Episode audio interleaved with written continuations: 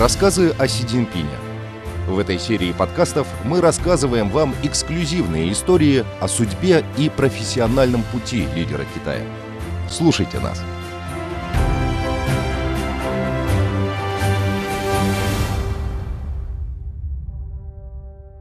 Бонус 1. Воспринимать себя обычным человеком.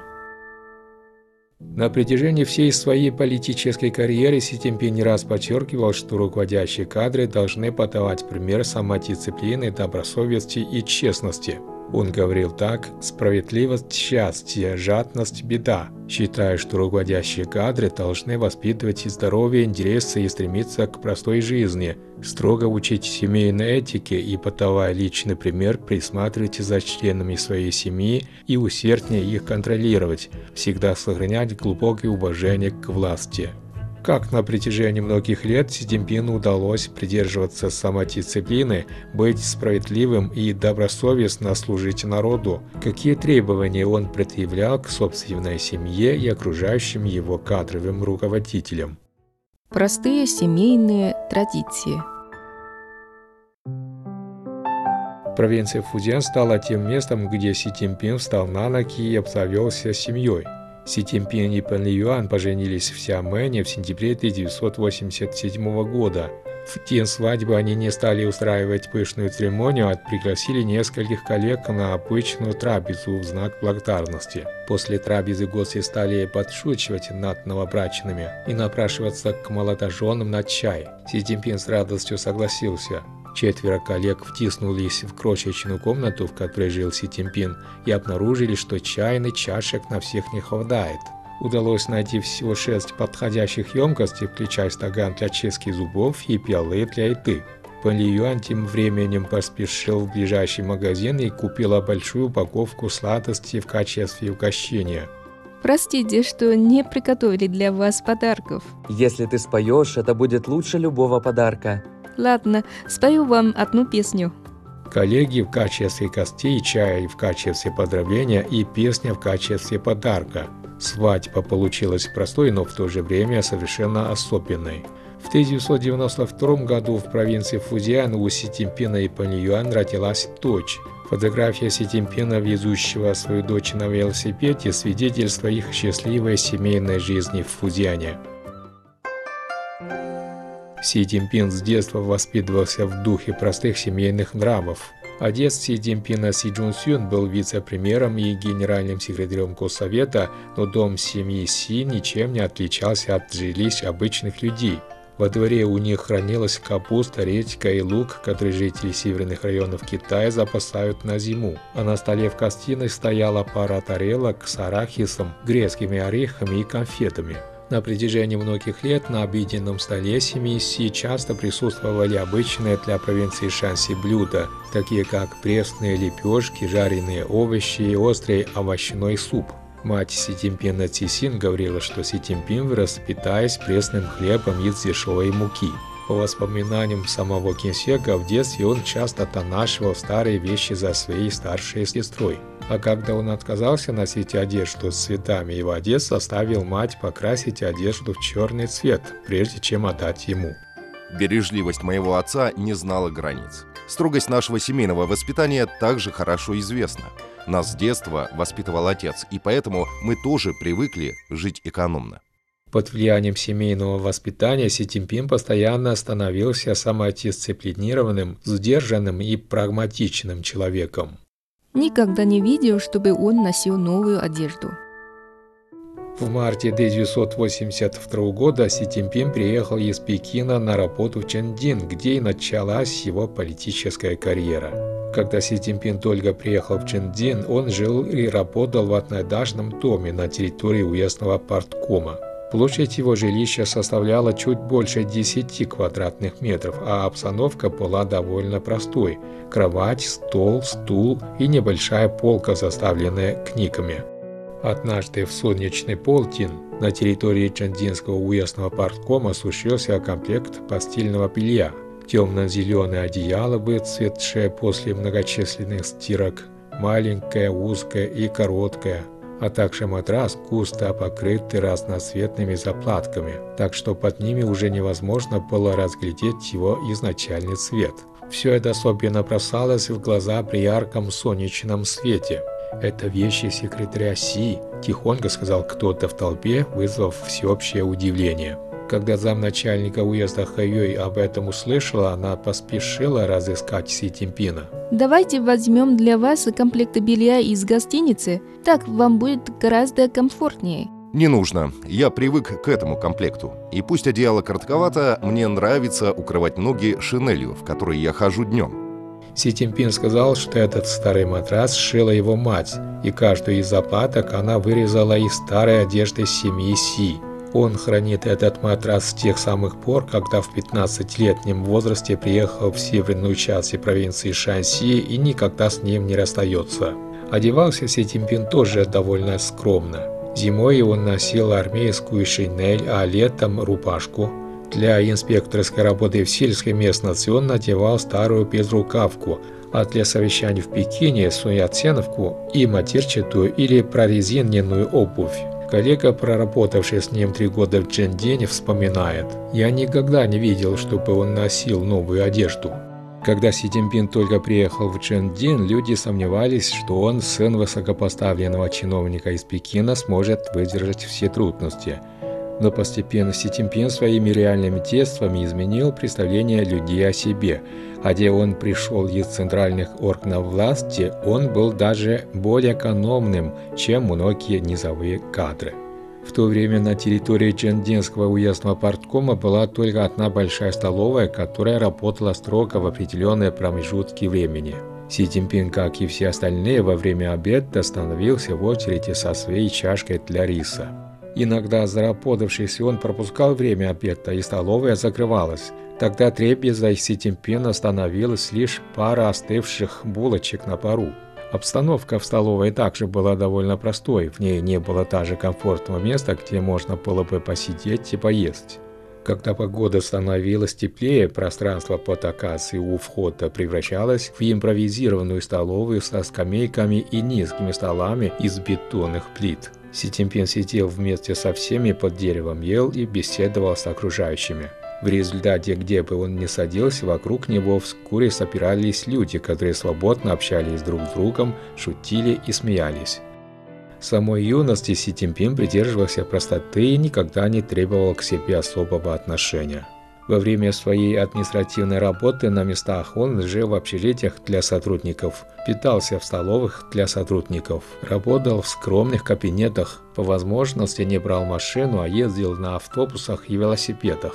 Он предпочитал передвигаться налегке, а когда ехал с инспекцией в сельскую местность, отказывался от пышных встреч и проводов. Си Цзиньпин объяснял это так. «Я мог бы, наверное, жить более комфортно, чем подавляющее большинство людей, если бы захотел.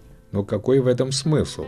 Если ты думаешь только о себе, ты все дальше и дальше отделяешься от искреннего служения народу. Когда вы служите чиновникам, вы приносите пользу народу, Придерживайтесь скромных стандартов быту и воспринимайте себя как обычного человека. Питание в сельской местности за свой счет. Си Цзиньпин говорил, что добродетели чиновника заключаются в честности и неподкупности, и что руководящие кадры должны придерживаться этого принципа в своей работе. С юности Си Цзиньпин придерживался принципа быть честным человеком и честно делать свою работу, подавая личный пример. Пока Си Цзиньпин работал в Чжэндине, его семья жила в Пекине. Чжэндин находится недалеко от столицы, и Си Цзиньпин каждый год по 5-6 раз ездил в Пекин на совещания или по рабочим вопросам. Но он никогда не компенсировал свои расходы на проезд и всегда платил за билеты из своего кармана. Когда коллеги спросили, почему он это делает, Си Цзиньпин ответил так. Несмотря на то, что в Пекин я езжу по рабочим вопросам, я также навещаю свою семью. Если я не могу четко отделить частное от общественного, я предпочитаю не компенсировать такие расходы. Си Цзиньпин часто ездил с инспекциями в сельскую местность. В то время кадровые работники, выезжающие в деревни для работы, питались в домах местных фермеров, чтобы таким образом лучше понять быт местных жителей. После каждого приема пищи Си Цзиньпин, согласно норме, отдавал талоны на 250 грамм пищи и еще добавлял полтора мао сверху. В сегодняшних реалиях это означает, что он сам оплачивал свое питание. Эта привычка сохранялась и после того, как он стал лидером Китая. Во время каждой инспекционной поездки он по-прежнему сам платит за свое питание. Также Си Цзиньпин неоднократно принимал гостей за свой счет, однако угощение всегда было довольно скромным. В начале лета 1985 года Си Цзиньпин приехал из Чжэндина в Сямэнь. Незадолго перед отъездом он за свой счет организовал ужин для коллег, с которыми работал долгое время. Десять с лишним человек сидели, общались за большим круглым столом, на котором стояло блюдо с жареной курицей, тарелка арахиса, несколько тарелок овощей и тофу, простое и незатейливое угощение. Помимо того, что Си Цзиньпин подает личный пример, он также строго требует от окружающих его кадров защищать свою власть и быть справедливыми в ходе ее реализации. В июне 1988 года Си Цзиньпин приехал в город Нинде, провинции Фудзян, где вступил в должность секретаря местного партийного комитета. В то время в официальных кругах Нинде было принято обильно выпивать, что породило странный феномен, нельзя было говорить о делах не выбив. После вступления в должность Си Цзиньпин добился принятия новых стандартов для официальных приемов, оговорив критерии и расходы на официальные приемы на всех уровнях и постепенно положил конец нездоровой практике обжорства и злоупотребления алкоголем среди руководящих кадров. Си Цзиньпин заявил, что если руководящие кадры не будут подавать пример честности и порядочности, они не смогут завоевать доверие народа. Для чиновников и руководителей, в руках которых сосредоточены определенные властные полномочия, возможность совершения ошибок в отношении денег и личных интересов всегда будет больше, чем у обычного человека. Если вы утратите осторожность, перестанете остерегаться таких ошибок и будете надеяться на авось, добром это для вас не закончится. За двумя зайцами погонишься, ни одного не поймаешь. На протяжении многих лет Си Цзиньпин добросовестно работал и предъявлял строгие требования к своей семье. Став кадровым руководителем, Си Цзиньпин на каждом новом месте работы наставлял своих друзей и членов семьи. Вы не можете вести никакой коммерческой деятельности там, где я работаю и не можете в своих поступках моим именем. В противном случае не плачьте потом, что я от вас отрекся. Где бы он ни работал, в Фудзяне, Чжэцзяне или Шанхае, Си Цзиньпин всегда публично заявлял на собраниях руководящих кадров, что не позволит никому использовать свое имя и положение в личных целях и призывал всех строго контролировать данный вопрос. Си Цзиньпин говорил, что работа чиновника и богатство несовместимы. Если ты чиновник, не богадей, а если хочешь богатства, не становись чиновником. За двумя зайцами погонишься, ни одного не поймаешь. Как сами кадры, так и их семьи должны всеми силами препятствовать коррупции. В 2007 году во время своей работы в Шанхае Си Цзиньпин узнал в ходе инспекции, что некоторые представители шанхайского руководства совмещают две должности, сохраняя статус партийных и государственных руководителей и при этом числятся в верхушке руководства государственных предприятий, получая высокую зарплату от предприятия в трудоспособном возрасте. И уходя на заслуженный отдых в качестве руководящих чиновников с высокой пенсией – используя таким образом преимущества обеих сторон. Тогда Си Цзиньпин предложил партийным и правительственным руководящим кадрам забыть о высоких доходах. По его настоянию Шанхайский городской комитет партии вскоре предложил городским кадрам выбрать что-то одно – остаться либо на предприятии, либо на госслужбе. Си Цзиньпину хорошо известно, что борьба с коррупцией в равном степени зависит как от идеологического осознания, так и от институциональных ограничений.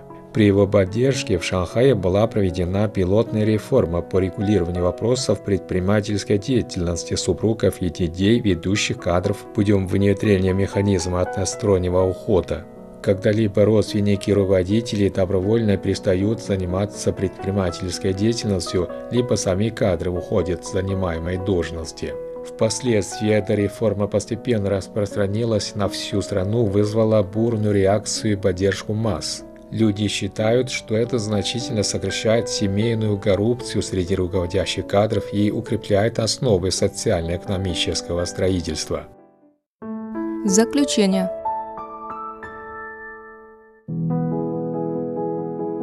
На протяжении всей истории человечества религия, страны достигали расцвета благодаря бережливости и приходили в упадок из-за роскоши и расточительства. Для Си Цзиньпина такие незначительные элементы повседневной жизни, как одежда, еда, жилье транспорт, это важная часть воспитания кадровых руководителей, от которой напрямую зависит эффективность управления. За многие годы Си Цзиньпин привык к суровым бытовым условиям и добросовестной работе. Своими действиями он подал пример честности и неподкупности, а также ответственного выполнения своих обязанностей на благо народа. Он определил нормы жизни и работы для руководящих кадров разных уровней, оправдал доверие народа и заложил основы эффективного руководства.